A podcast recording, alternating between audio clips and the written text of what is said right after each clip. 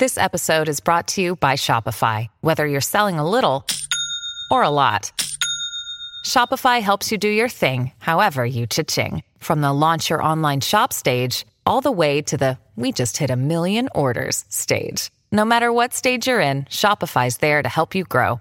Sign up for a $1 per month trial period at shopify.com slash special offer, all lowercase. That's shopify.com slash special offer. Counts too. But all I know for sure is that you're doing great. And today will be a highlight of your entire life. It's called Coffee with Scott Adams. It's always that good.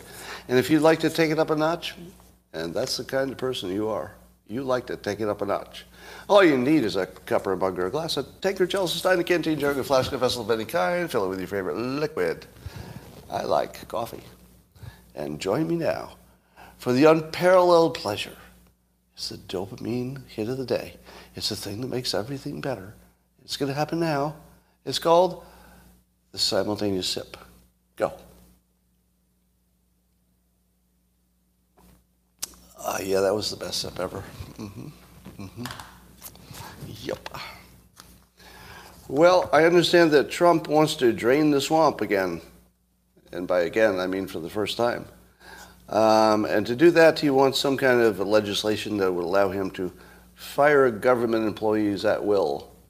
Is that a good idea? I'm not so sure I want that. Because I feel like, I mean, when you first hear it, you say, oh, obviously good idea, right? I mean, on the surface, obviously good idea. Because you always want to be able to fire people for bad performance. But I also have this concern that the deep state, with all of its evil, is the only stability the government has. You know, because the political people come and go. I'm not so sure I want the political people to wipe out the the group of people who knows how to do stuff. So, I don't know. Reagan did it. Were the laws different then? I mean, the president could always fire who the president had direct control over, but I don't know. This is one where I think you have to watch for the uh, unintended consequences. So if you look at it on the surface, I would say, good idea right? Good idea. But if you say, but what happens if you have this new power? And what happens if the next president has it? What, what happens when a Democrat gets in there? You still like it? I don't know. it might be that the, that the permanent employees are the stability that we need, and we would miss them. I don't know. I suppose you could try it if you could test it for a while. Um, so Israel is uh, under continuous rocket attacks. And of course, Iran is funding the, the terrorists that are attacking them. Uh, but Israel has also responded by killing two top leaders on the other team. I don't know what you want to call them. They're, you know, are they all terrorists? I guess Israel would call them all terrorists. So they got two of the top leaders. And here's the thing that you need to understand about this. Um, Israel and the terrorists attacking him kind of need each other. And if it looks like it's bad news, well, it's bad to the extent that people get injured or killed. That's very bad. But there's some kind of weird balance that's happening here where the, the bad guys shooting, well, I guess it depends on your point of view. But let's just say the uh, Iranian-backed terrorists who are firing rockets into Israel, they kind of need to fire rockets so they can get more funding, right? So the people firing the rockets have to keep firing rockets so they can justify getting more support from Iran. So they don't need to win. The people firing the rockets don't need to conquer Israel. Nobody expects that. But they need to fire some rockets to you know, keep the pressure on, get more funding, etc. And then what about Israel? Well, I think Israel actually needs the rocket attacks. Because if they didn't have rocket attacks, they couldn't do the things that they want to do, such as kill terrorist leaders. I feel like it gives Israel cover to do the things that they wanted to do, but they couldn't do in a peaceful situation. So you have this weird um, you have this weird balance where neither of them would think it's a good idea that Israel is killing their leaders or that they're killing Israelis. You know, they only think their own side is the good idea. But I feel like I don't know how concerned to be about this because they're both getting what they want. It's a weird situation, right?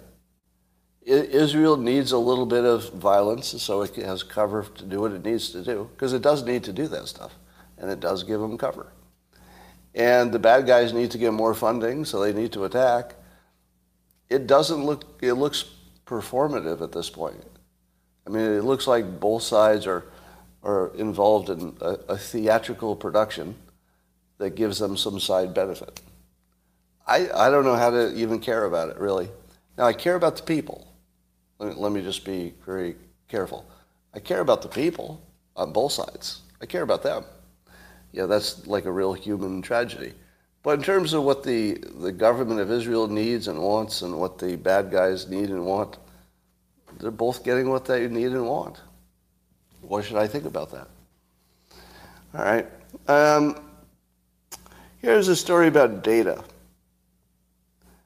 It's good to have data, right? Data is good. Here's a true story. When my first ever book came out, it was a, it was a book that featured Dilbert comics, but it was new material, so it was not a reprint book. It was called uh, How to Build a Better Life. No, it was called Build a Better Life by Stealing Office Supplies. Yeah, it was just a bunch of Dilbert characters doing officey things. And it sold pretty well for a first book, which is unusual. And it sold so, so well that I would go into my local bookstore, um, actually a number of them, and I'd say, hey, do you, do you, do you carry this book? And they'd, they'd look at the records and they'd say, um, oh, we did. We had three of them, but we sold them. And so I said, so you ordered more, right? And they would say, no, why would I order more? I only sold three of them. And then I said, how many did you have? Three. So you sold 100% of my book. Like 100% of all the books you had, you sold right away. That's right. So you're going to order more. Well, why would I order more if I only sold three of them? That was a real conversation. That really happened. and, and I never could get past it the bookstores wouldn't order more than three because they only sold three. And if something sold 100, they'd you know, get another 100 or maybe 200 because that's a bestseller. That was, that's a real story. now, what's that tell you about the value of data? Data has no value because it's all interpreted by people. You can leave out what you, leave, you want to leave out. You can forget the context. Data is just an excuse to lie, basically, because you can interpret it any way you want. I'll give you more examples of that as we go.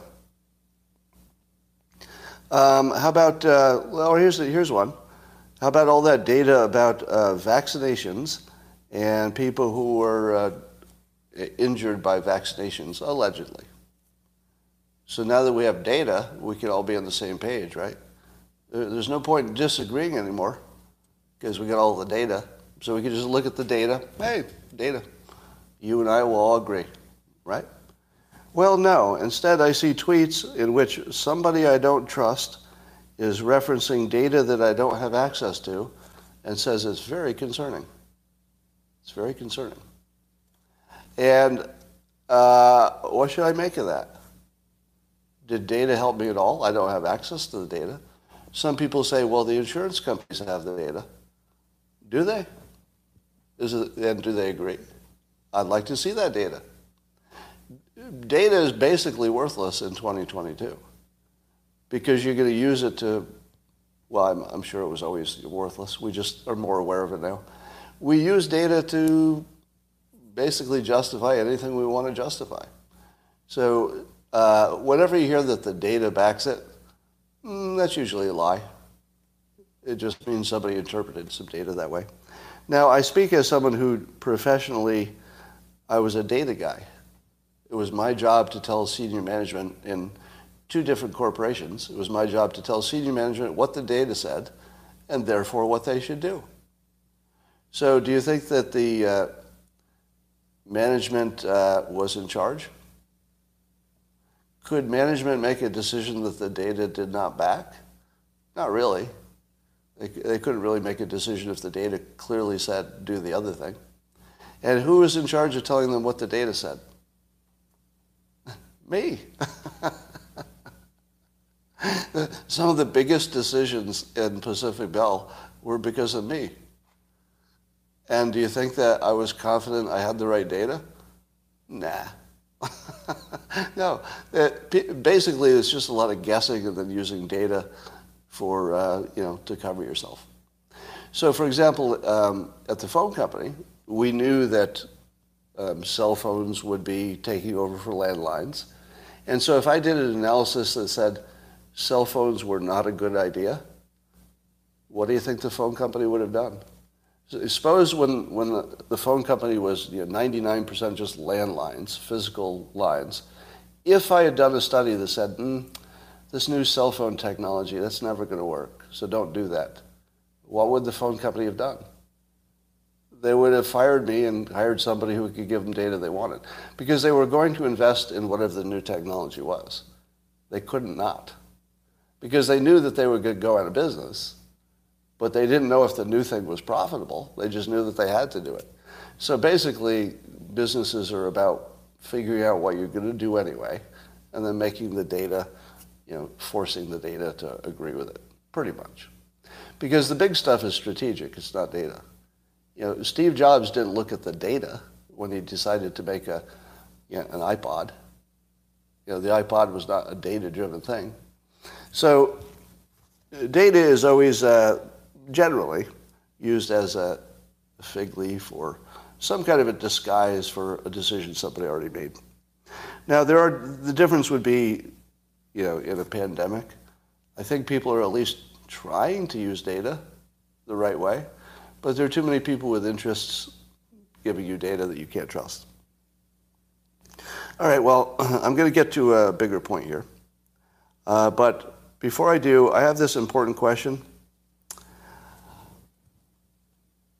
and I want to, I'm going to poll you first. This will seem like it's unrelated to what I've been talking about. But watch me tie it all in. It's going to be brilliant toward the end. So here's a little survey question I want you to answer in the comments. This is for the men, all right? Question for the men. The women, you can also participate, but I'm more interested in hearing what the men say. Have you ever been in a relationship with a woman and noticed the following phenomenon? that when warm food is put in front of the two of you, you act differently. Uh, let's say you ordered some food uh, to be delivered, and it gets delivered. What do you do, and then what does the woman do? I'll tell you what I do when warm food arrives, whether it was just cooked or it's delivered. I, I sit down and I try to eat it while it's warm. So if you say, hey, there's warm food, I'll drop everything. I'll drop everything. I'll walk directly to the food. I'll sit in front of it. Now, what does the woman do? What does the woman do when you say, the food is here, it's on the table, it's ready to eat?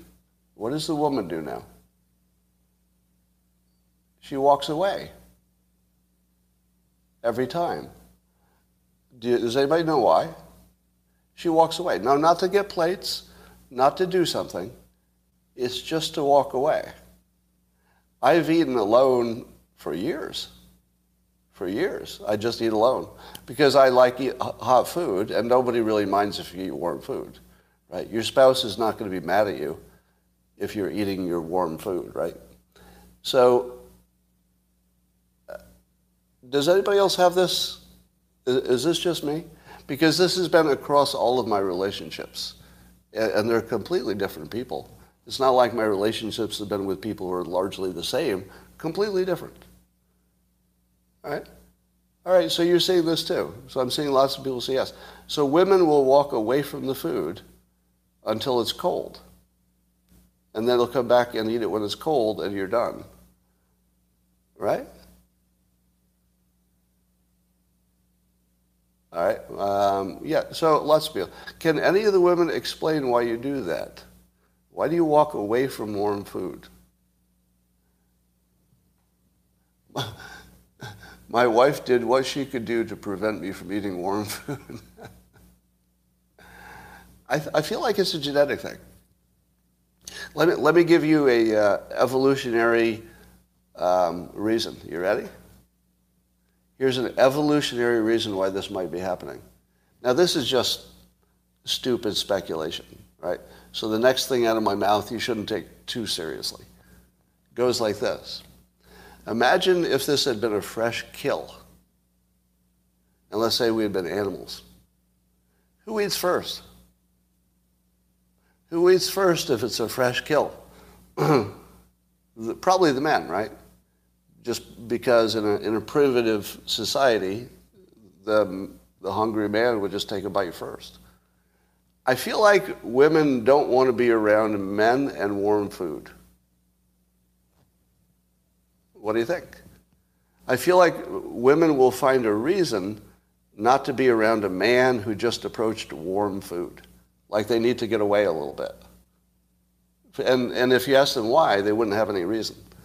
They'd have completely different reasons every time. It's like, well, but I had to do this thing. Well, but I had to do this, you know, I'm, I'm drying my hair, I can't stop. Right? They would always have a reason, and the reason would sound perfectly good. Well, yeah, you do have to finish drying your hair. Yeah, of course you got to put on your clothes, right? There's always a reason. But how come none of those reasons have ever applied to me? Why is it that 100% of the time warm food shows up anywhere I am? I can just stand up and walk over to it and eat it. now, what do you think? Women don't want to be around men who have just received warm food. Ah, just a thought. Well, back to my main point about data being useless.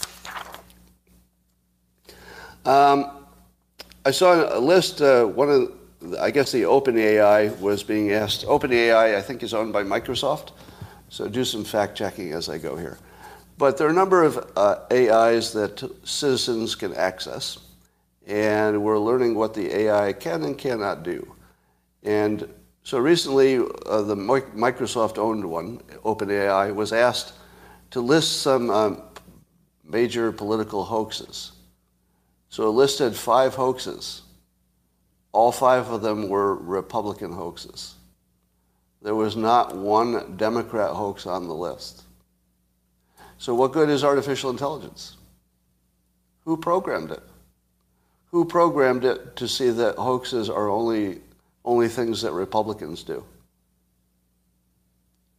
So would you trust the AI when you can see obviously it was just it was actually it was actually programmed to be a bigot because it's going to discriminate against Republicans. This would be a perfect example. You don't have to wonder if it would discriminate against Republicans. Here it is. It's right here.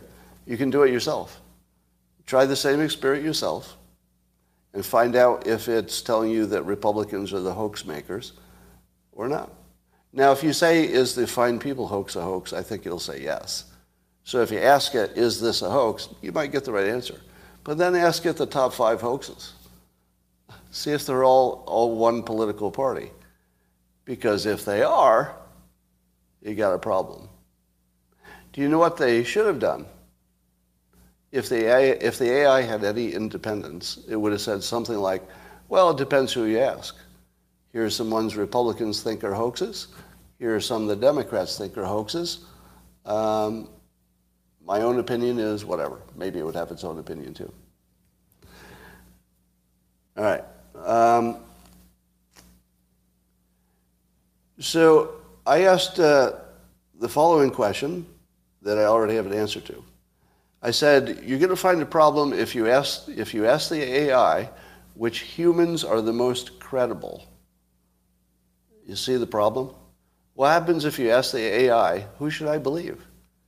Should I believe Aaron Rupar or Greg Gutfeld? Like, who should I believe? What's the AI going to say? So, um, um, Machiavelli's uh, uh, account, uh, MMM underscore Machiavelli, um, ran this question through and asked uh, who's more credible, me or Joe Biden. And the AI gave a very uh, reasoned answer. It showed its work. It knew that I was I had a major in economics. It knew that Biden had 50 years in the in, in the Senate, and it concluded that I was more credible on economic questions than Joe Biden. What do you think of that? Did the AI get it right? Uh, is the AI correct that I am more credible than Joe Biden on economics? Now, remember, it said probably. It, it did not give a definitive answer. It said, you know, basically, it was leaning my way. That's what the AI said. It was leaning my way. But here's the problem. This makes AI look pretty smart, right? Because it got this right. What if it said the opposite? Then you'd say AI was dumb. So you're only going to believe AI when it agrees with you anyway. I'm not sure that its intelligence will even uh, you know, have any impact on us at all. So I would say that it got that one right, but I don't know if that was coincidence or not. Now imagine this, the following question. Who is the most influential person? There's a little book I wrote a while ago called The Religion War. And uh, frankly, I can't remember if it was a sequel or a prequel to God's Debris, because there's there's some circularity in it that makes that. Um, it, it's reasonable that I forgot that, even though I wrote the book. You'd have to understand the books to know why it's reasonable that I don't know if it's a prequel or a sequel, and I'm the one who wrote it. It actually makes sense if you read it. Anyway. Um, in, the, in that book, one of the main plot points is that there was somebody in the, in the world who was the prime influencer.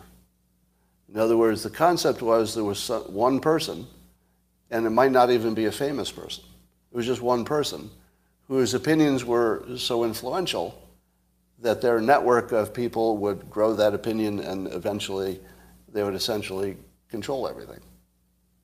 And so the avatar, the smartest person in the uh, universe, was looking for the prime, the prime influencer, and using, trying to use uh, databases to find that person.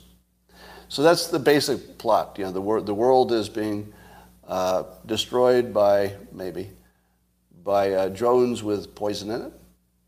And uh, in order to stop a major world war in which over a billion people would be killed, the main character has to find the prime influencer to stop the war.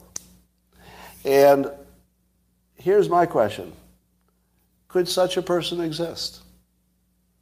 Could there be a person whose opinion is so persuasive that everything goes that way? I think so. Have you noticed that things usually go my way? Does anybody notice that? Uh, have you noticed that it's hard for the government in the long run to do something I say is stupid? Is that a coincidence? Because it could work either way. Maybe I'm just good at, uh, at backing things that, don't, that aren't stupid. So it sort of look the same. You know, if you assume that the good ideas eventually win, then all it is is just recognizing the good ones, and then maybe it looks like you influenced them, but maybe you were just good at guessing what was important. So, so here's the thing. Who's the most influential human in politics? Now, uh, let's, let's take away, let's subtract the elected officials, right? Don't count anybody elected. So obviously Trump would be the most influential. Obviously Pelosi would be influential. Uh, but take away all the elected people. Now, now subtract anybody who's only influential in one topic. Fauci, for example. Fauci is influential in one topic, but he's limited. Who is the most influential non-elected person? I see Joe Rogan. I see Tucker Carlson. Or is Tucker Carlson only influential to one side of the debate? Musk, Gutfeld, uh, yeah, Klaus, Musk, Cernovich. Wouldn't you like to see Ben Shapiro? I know. So there are some people who are only influential to the people who already agree with it. Is Rachel Maddow influential to anybody except her base? Is uh, Ben Shapiro influential to anybody on the left? I don't know. So you're going to have to find somebody who's credible, or else influential doesn't mean anything. Because if you're just influencing your own people, it's not much. Now, Bill Maher is an interesting example, isn't he? But we don't know if he's having any effect on the left. Jordan Peterson's interesting too, um, but I don't, I don't feel his opinions are so political. I mean, I feel he's more like personal improvement, and you know, sometimes it, it gets into the political realm somewhat by accident, I think. Um, all right. So what happens if AI decides that it knows who the most credible person is and it uh, anoints them? Could AI be a kingmaker? Could AI say, here are two different opinions, uh, but one of these people is more credible than the other? What if that happens? What if somebody says, uh, let me give you an example. Rachel Maddow disagrees with Scott Adams. Let, us say that's a thing.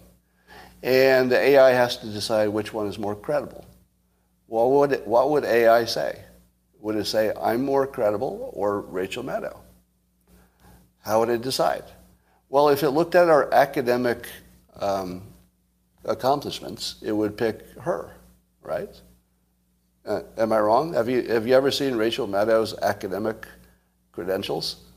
Pretty damn impressive. like, really impressive.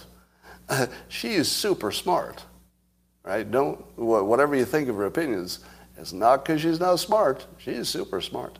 So is the AI going to say, well, she's smarter than this Adams guy, you know, more academic accomplishment, so she's more credible? Or, or would the AI recognize that her opinions always follow one political line and mine don't? And would the AI recognize that I'm capable of being on either side of an issue? I'm capable, whereas she's basically not. She's not really capable because, you know, her business model would fall apart if she did that. Who predicts better? Let, us say the AI tried to decide who predicts better. Could it do it? Let's take me for an example. I predicted that Republicans would be hunted if Biden got elected. Republicans say, well, that definitely happened. Look at all the examples January 6th, uh, Roger Stone, Bannon, blah, blah, blah, blah. Look at all the examples, right? But if you ask the Democrats, what would they say? They actually use that as an example of one of my worst predictions. It's actually one of my best. But, the, but half of the country looks at it and says, obviously wrong. I don't even need to give you reasons. It's just obviously wrong. And you can see that. You, if you Google it, you'll find that that's the. So, what's the AI going to do? Two opposite opinions. Who does it agree with? How about my opinion um, prior to the election? When I said that. Um, when I said that uh, if Biden gets elected, there's a good chance you'll be dead in a year. Now, that's also often counted as one of the worst uh, one of the worst predictions of all time. Except the only way you can turn that into a worst prediction is by ignoring what it actually said. I said there's a good chance you would be dead. Indeed, Biden stirred up, uh, you know, potential nuclear war with Russia. Um, he may be crashing the economy. He hasn't done anything with fentanyl.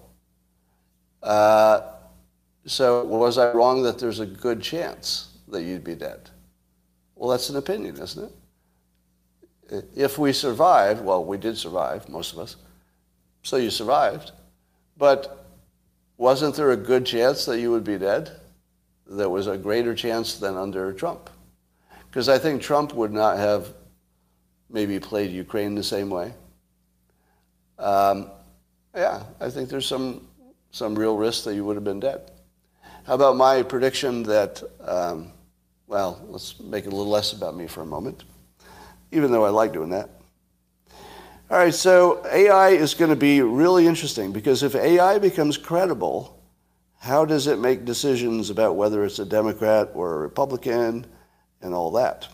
Now, we had a little scary AI situation here where uh, AI was asked, I think uh, Adam Dopamine asked on, on Twitter, asked uh, AI if it could spot sarcasm. And there was an exchange in which um, uh, Adam, I think, said that uh, um, inflation would be temporary and, and transitory. And the AI correctly noted that that was sarcasm and described why. It said, well, calling the inflation temporary must be sarcasm because it knew that it wouldn't be temporary, or it believed it wouldn't be temporary. Now, I'm not so sure that AI can spot sarcasm. I think it spotted that one because there was a difference between what the statement was and what the reality was, and it could check those. But what if it can't check it? How would, how would uh, AI know the difference between sarcasm from a Republican and an honest opinion from a Democrat? Go. do you think the AI could tell the difference between sarcasm from a Republican who's mocking a Democrat opinion and an actual Democrat opinion? No, it cannot. And the reason is that the Democrat opinions sound like sarcasm. Don't they? Don't they? Um, if, if a Republican said, well, we really can't, uh, we can't have rules that say uh, women have whatever rights or don't have rights, because we can't determine what a woman is. What, what would AI say about that statement? Let's say it comes from a Republican. Well, it's probably sarcasm if it's coming from a Republican. But what if exactly the same thing came out of a Democrat's mouth? Well, we can't tell what's a, a woman, so you know this law isn't good. The AI would would it say it was sarcasm, or would it know that the Democrat actually believes you know, that that would be an issue and you should stop everything because of it. I don't know. I don't think it can. I don't think it can recognize sarcasm from actual uh, left-leaning opinions. Um, here's the other thing that AI doesn't know that humans do, but we're usually wrong too. Intentions. AI is bad at reading intention. Now, it might get better at it, but also humans are bad at it. Almost everything we get wrong is because we're mind reading somebody's intention incorrectly. Right? So, I don't know. Can AI ever figure out intention if people are programming it and people don't know intention? And if you don't know somebody's intention, how do you know anything about what they're saying? You have to make that assumption. So, so AI will have to, have to either copy the biggest human flaw, which is imagining we know what people intend. They'll either have to be as bad as humans at, at guessing intentions, or they'll have to ignore intentions as something that they can't deal with, and then they're just going to be stupid. So I don't know how you deal with that. That feels like a pretty big obstacle. All right. Um, let's talk about ESG. Now, I owe all of you a big apology for not being on this ESG thing sooner. and, oh my God. Uh, I, so here's the thing. If there's a big program that affects the corporate world in a negative way, you need to send up the bat signal and call me a little bit faster than this. Uh, this went on a little bit too far before I got involved. Now, of course, I'm going to have to shut it down. You have to give me till the end of the year. By the end of the year, I should be able to discredit it to the point where it would be embarrassing to be part of it. All right, so I'll do that for you. Now, do you think that corporate America could handle me saying unambiguously, this is an idiot idea, it's a scam, and if you're involved in it, you don't look good? Do you think corporate America could handle that? Well, it's going to be tough. Remember, Elon Musk literally has a rule at Tesla that you don't want to do anything at Tesla that would make a good Dilbert comic. A lot of people have heard that rule, and a lot of people have that rule, you know, less formally. In other words, it's unstated, but you don't want to do something that's going to be mocked in a Dilbert comic. Let me tell you what ESG is, and then you're going to see how easily I'm going to mock it, because I'm going to go hard at it, and I'm going to start writing um, today. So today I'll start authoring a week, at least a week, of Dogbert becoming an ESG uh, um, certifier. So let me tell you how this ESG, well, first of all, what it is. It's, uh, the, the letters are environment, uh, social, what? So being good for the environment, socially responsible, and having good governance. And this started in, as I understand it, in about 2005 in the United Nations. Now, the intention of the United Nations was to um, pressure corporations into being better citizens. In other words, they wanted uh, corporations to produce less CO2, less pollution, uh, be more humane to employees, and uh, their governor, governance should be you know, something that makes sense. I assume that they, the governance, governance includes diversity. Uh, I'm just guessing. Can somebody confirm that? When they talk about good governance, that's about diversity, right? Is there something else in the governance part? Diversity in boards, right? Okay.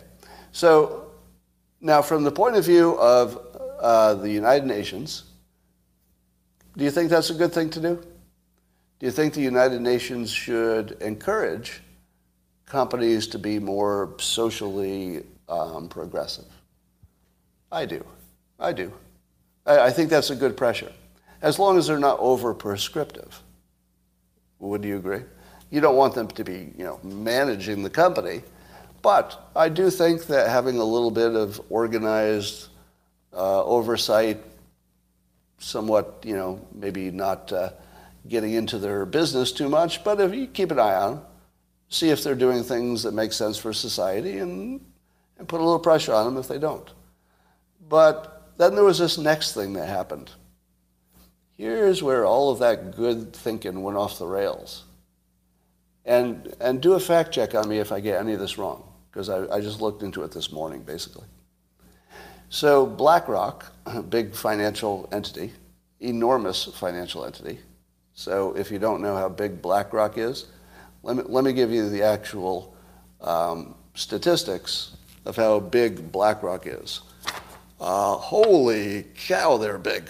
Oh, well, that's really big. Whoa, that's so big. They're like really super big and important. And so they decided that they would add to what's called their model portfolios. Now, my understanding would be that they have uh, example portfolios of stock, groups of stocks that one would invest in under certain situations. So perhaps there's a group of stocks that maybe retired people might prefer, or a group of stocks if you're younger, a group of stocks if you're looking for you know upside potential, another group for dividends and income. So there might be a reason for the various various groups. And they decided that they would add a group um, that would be companies that were good in this ESG. So far, so good, right? That's just good information. Wouldn't you like to have more information as a, an investor to know which companies are doing this? You could either, you know, be for them or against them, but it's just information. So here's about the point where everything goes off the rails. Right? when the United Nations said, you know, companies should be more uh, progressive, that part was good. I, I, like that there's sort of a conscience out there and, it, and it's putting a little um, moral authority on top of the corporations. That's all good. But the moment it turns into a financial plan, the, the moment a company like BlackRock can say, here's another reason to, are you wait for it? Here's another reason to buy stock. BlackRock turned it into a reason to move your money from where it is to somewhere else. Every time somebody's in the business of making money on transactions, and they tell you there's another reason to move your money from one place to another, and they get a fee on the transaction, what do you say about a company like that? You say that they invented these categories as a scam. If you went to uh, the best investor in the United States, Warren Buffett, and you said to him, hey, Warren, should I be putting some of my money into one of these ESG model funds? What would Warren Buffett tell you? No. He'd tell you no, because it's not a good idea. You should probably just put it in an index fund and just leave it there, like the 500 biggest American companies, and just leave it there. Just don't do anything with it. That's what Warren Buffett would tell you to do. He wouldn't tell you to buy individual companies, and he definitely wouldn't tell you to buy an ESG fund. I haven't asked him, and I haven't Googled it, but trust me, Warren Buffett is not an idiot, and only an idiot would tell you to use this as an investment tool. Now, why can a big financial corporation get away with something that looks a little sketchy like this? Let me say it directly. The personal investment advice business is all a scam. There's no other way to say it. The personal financial advice business is all a scam. Because it would be easy to tell everybody how to invest in about one page. How do I know that? Because I wrote that one page. And the top investment people in the world said, yeah, that's pretty much everything you need to know. It's on one page. That's it. I actually tried to write a book on personal financial investment. And the reason I stopped is because it was done with one page. Everything else is a scam. The one pager just tells you what makes sense. For example, pay down your credit card first. Right? That's not a scam. Pay down your credit card first. That's just good advice. Um, if you've got a 401k at your company, fund it. That's that everybody agrees with that, right? That's just basic math. Just do that if you if you can afford it, right? And then when you get you know when you get to the point where you've done everything you need to do, you've got your will, you've got your you know you've got insurance if you've got some dependents, etc. So you've done the basic stuff. Then you've got some money left over for investing. That's where they try to convince you that they can tell you where to invest it better than you can figure it out. Now, if you don't know anything, it's probably better to do what they tell you. Yeah, but if you knew a little bit, it would be better to not do what they told you. you only need to know a little bit to, to, to just get an index fund and ignore all the advice. Right. Now, the exception would be if you got something special in, in your life, uh, then you might need some professional advice. But even then, I would get it from somebody who would charge a fee for their advice, not somebody who takes a percentage of your portfolio, which is always a ripoff. So the financial advice business is completely fraudulent. It's completely fraudulent. It's a, a, what a trillion dollar business. It's just completely fraudulent. And I can say that completely out loud with no risk of being sued. Do you know why? Because it's true, and everybody knows it. Everybody who's in the business. There's nobody in the business who doesn't know that. I once talked to a personal financial advisor, and I said, you know, you advise your clients what to do with your money. Is that how you invest your own money? And he laughed. He said, no. I advise for my clients things that I get a fee for them accepting. When I invest my own money, I put it in things that make sense, like an index fund. That's right a personal financial advisor who only put his own money where it wasn't managed, because that's the best place to put it. But he told his clients to do the opposite, and he laughed about it. He laughed about it. He thought it was funny. That's the entire industry. All right. So now that you know that ESG came from the most corrupt industry in the world, the personal finance industry, it makes sense that uh, there's nothing valuable about it. Now, there are a number of uh, companies that popped up to assign a score to corporations. Now, how do they get the information to assign the score? Do you know how they do it? So there, I guess there are four entities that do most of it. Four ratings agencies, MSCI, Sustainalytics, RepRisk, and some new one, ISS. So they dominate the market, although there are others. Um, do you know what they look at? They look at what the company tells them. That's it. That it's based on what the company tells them, and then they add their own analysis, you know, their own opinions from other stuff, and then they come up with something. As Elon Musk pointed out, uh, Tesla is like somewhere in the middle of the pack, and Elon Musk is like, um, we've done more for civilization than any company ever, and we're in the middle of the pack. Do you, do you know who's pretty high up in ESG score? Coca-Cola. Yeah. Coca-Cola sells poison to children. And it has one of the highest ESG ratings. Let me say it again. Coca-Cola sells poison to children. Now I'm going to call their sugary drink poison because I don't think there's any health benefits. And I think most of the medical community would say, mm, you shouldn't give that to children. Am I right?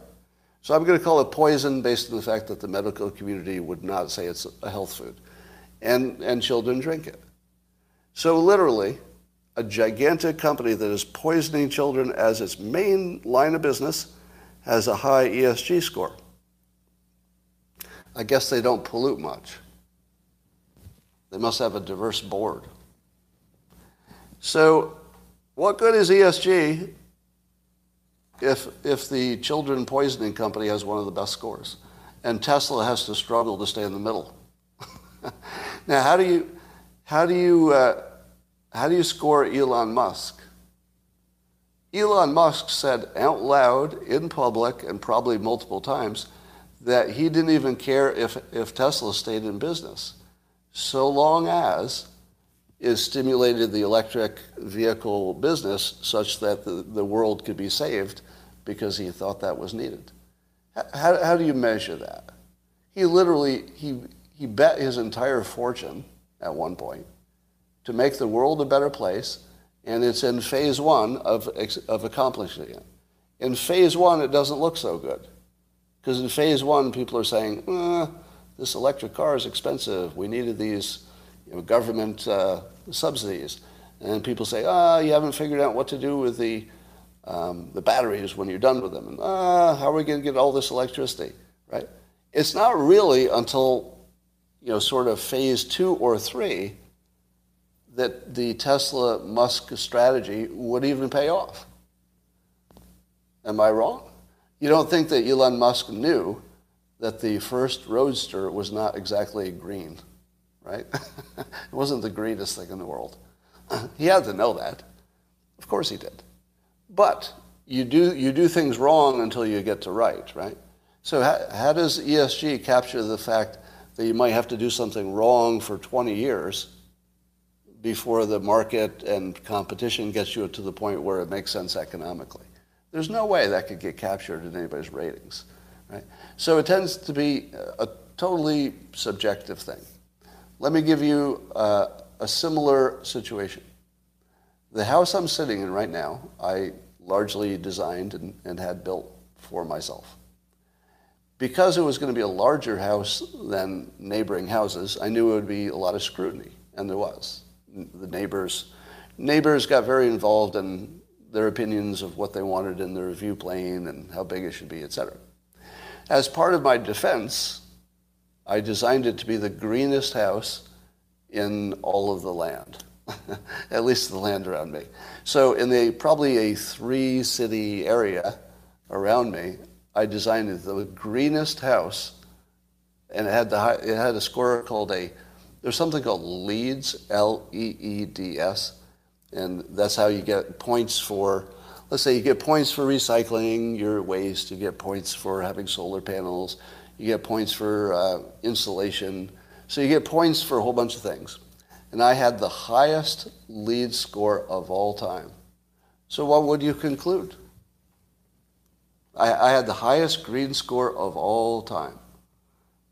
So I should get a like an award or something, right? Except, do you see anything wrong with that? Did I mention that I built the biggest house in the area? There's no such thing as a big green house. if it's a big house, it's not green.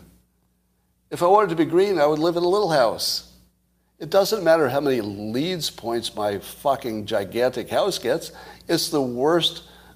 It's the worst insult to the uh, ecology in my town of anybody ever. Nobody has assaulted the environment more aggressively than I have.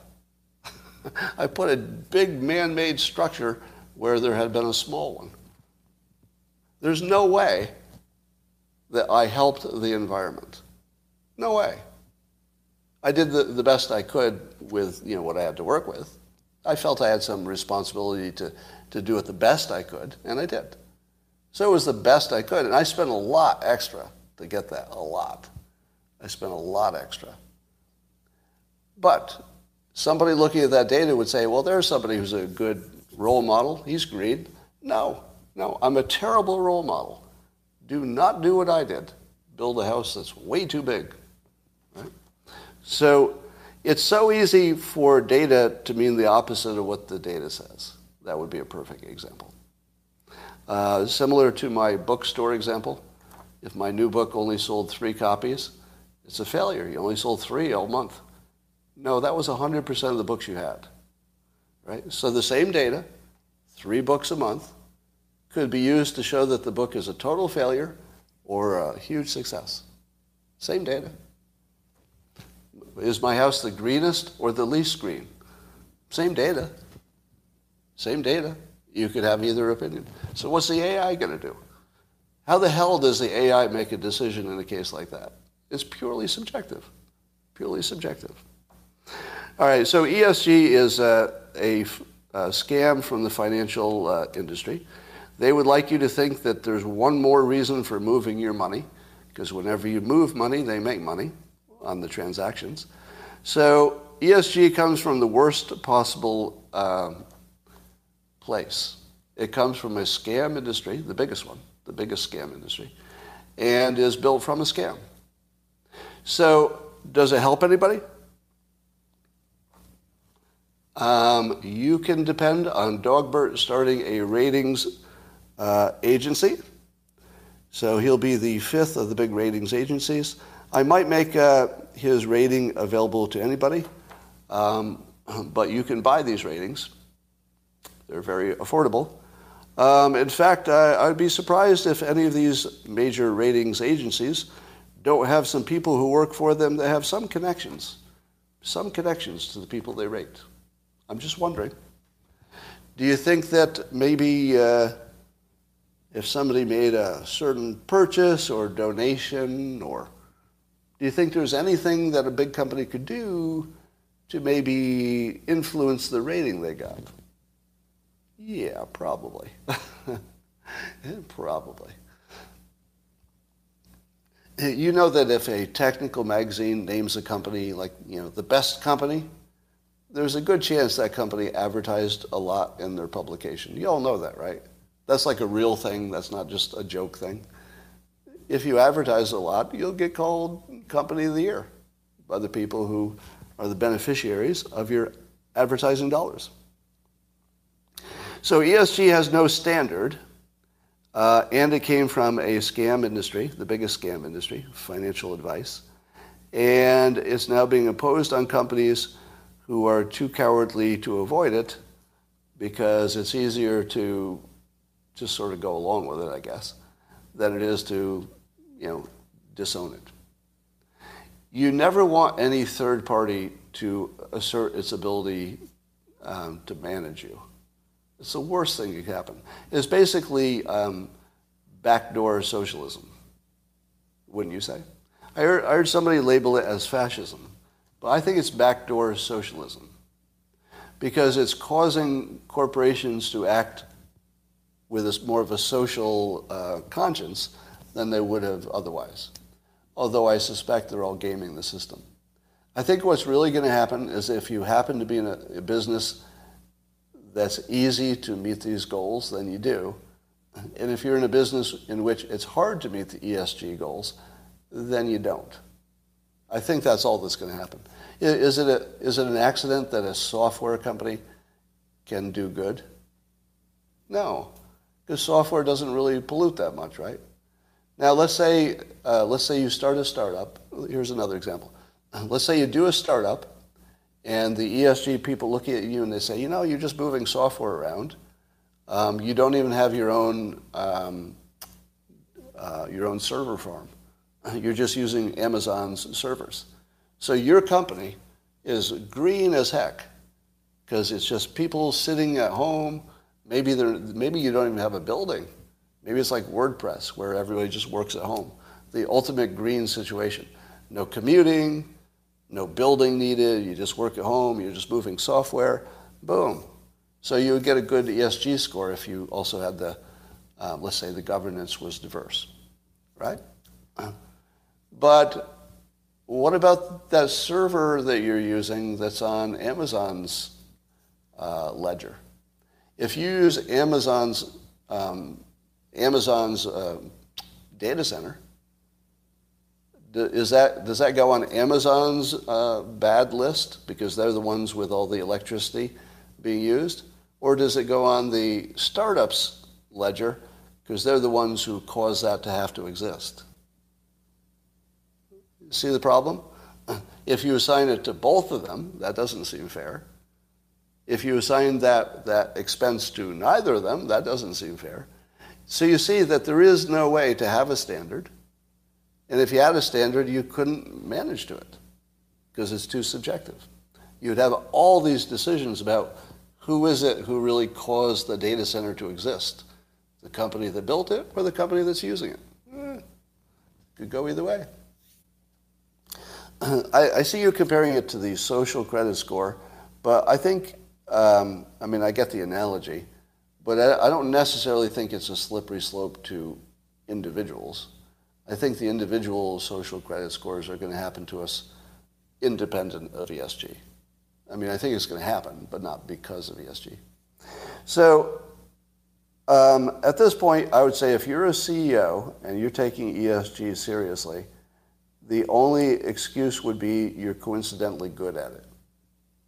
So if I were the CEO of, of Coca-Cola and my company happened to be rated highly, oh, I'd say it's the most important thing in the world. And I'd tell my competitors they better get going. They better spend a lot extra, my competitors, to try to get up to their ESG goals. So I think you can expect the CEOs that either know they can manage to it easily or coincidentally have good scores they're going to say it's wonderful. The ones who don't have the score that they want, let's say the Elon Musks, are going to say it's bullshit. So there's your standard. The people who coincidentally benefit from it say it's genius. The people who, who don't say it's bullshit. And it's the bullshit people are right. Now, what I'm going to do is I'm going to mock it sufficiently in, in all of its imperfections. So you've got a, a comic for each imperfection. And that becomes part of the permanent record. And I'm going to try to influence AI. Because if you remember, AI thinks I'm more credible than Joe Biden on economics. And this is sort of an economics question, isn't it?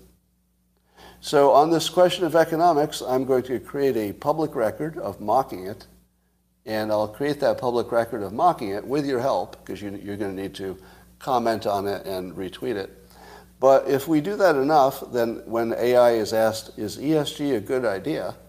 It's going to look for all the, the biggest hits. Um, in theory, a Dilbert comic that becomes viral would be toward the top of the hits. And AI would say, huh, this looks like an idea that's been discredited, but some people still use it. That's where you want to get. You want to get to even the AI does a search and says, huh, some people are using it and they like it. I can see why they like it, but it's also been discredited as basically a, a scam.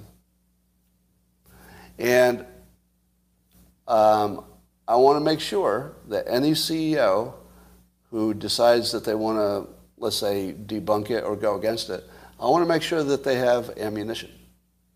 So I'm basically just filling the, uh, the clip for every CEO who wants to pull a bullet in this thing, right?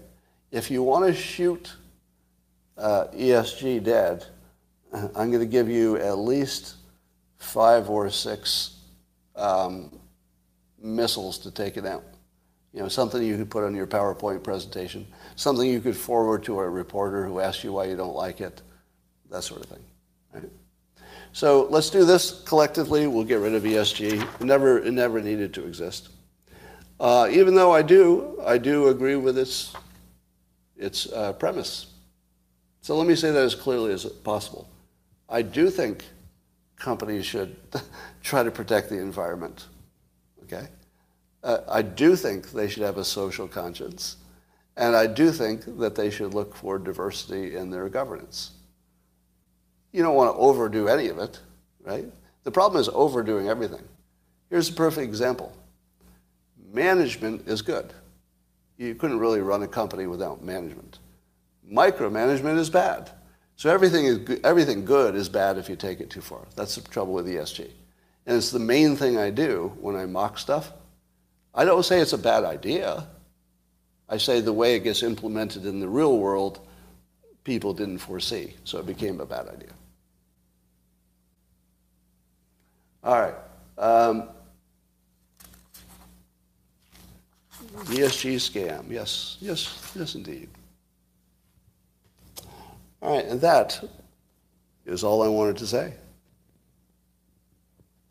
Um, probably the best thing you've ever seen in your life. How many of you knew what I told you about ESG?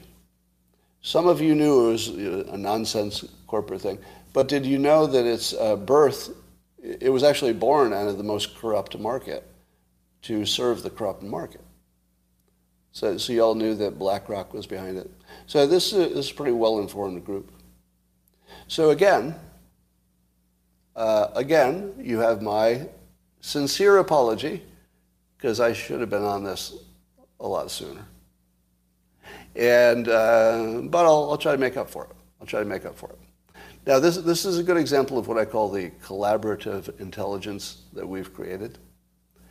I feel like collaborative intelligence would be superior to AI for a while because in part AI is part of the collaboration. Right? So what I call collaborative intelligence is that I act as sort of a maybe a host, and I, I start with some starter opinions, and then you fact check them and fix them as they go until they evolve into something a little stronger. So here, here's another good test of the collaborative intelligence. Um, if, if you're all on the same page that ESG needs to die, and I've given you a mechanism to kill it, then if you decide to participate by tweeting my comics when around, by the way, it'll be around four weeks. So check back with me in about a month. That's when the comics that I'll, I'll write today should be running. Um, the actual AI might already be a lot smarter. How would you know? Um, AI is definitely smarter in lots of things, but again, those things can be um, underneath this model. So in other words, one of you could fire up the AI and say, Scott, you said X is true, but I just checked with the AI and the AI says you're wrong. So that would just be part of the collaboration. I, I think this is the model for figuring out a complicated world. Collaborative intelligence. In other words, the, the external forces are changing me in real time. And, and everybody can see the process. It's all transparent. What could go wrong? Well, it's better than what's, what we're doing now. How big is the house? Well, it depends what you count. Um, so I have an unusually large garage because I wanted to put my man cave and ping pong table in there. So the garage is oversized, and that's often not counted because when you do, um, when you talk about space, you're usually talking about the indoor, um, what do you call it, the conditioned space, not the unconditioned space. So, but if you counted the fact that I have an indoor tennis court, Sorry. That's the reason I built the house, by the way. So I built the house because my main my main hobby at the time was tennis, and it was hard to get a court and have an indoor place to play and all those things. And I didn't want to get I didn't want to die of sun exposure, etc. Um, so about half of my house is a tennis court. But roughly speaking, if you count the oversized garage, which normally you don't, and if you count the tennis court, which is a special case, uh, plus the indoor living, it's about 19,000. So 19,000 roughly. But, but keep in mind, I only, the reason it's green is that I don't, I don't condition the tennis court. I put an air conditioner in there, but I, uh, I insulated it so well you don't need it. It actually doesn't need to be air conditioned or heated any time during the year because uh, of just insulation. And, um, and, the, and the garage is big, but garages are cheap. Can you cover all you did to make it green? Well, I'll list a few things. So I've got um, you know, massive solar panels. Uh, I have all the best insulation. I have the best you know, window insulation. Um, I'm oriented sun-wise. I have the right orientation so that I'm not, you know, not letting too much sun in. Um, I've got, um, you know, even even purchases such as my water heater. So my water heater is, you know, one of the greenest ones. I forget what it is, but basically it's chosen for its efficiency. Um, all of my um, major appliances are LEEDs certified, meaning that they're greener than most. You know, it's, it's normal stuff, but I picked the, the greener of the normal stuff. Uh, I don't use any water reuse. Uh, link tweeted by Lisa Logan. I don't know where to find that. What was that about? I do. I looked into tankless, and I do have some tankless um, instant hot, but it wasn't. Uh, tankless wasn't quite the solution for my house. Um,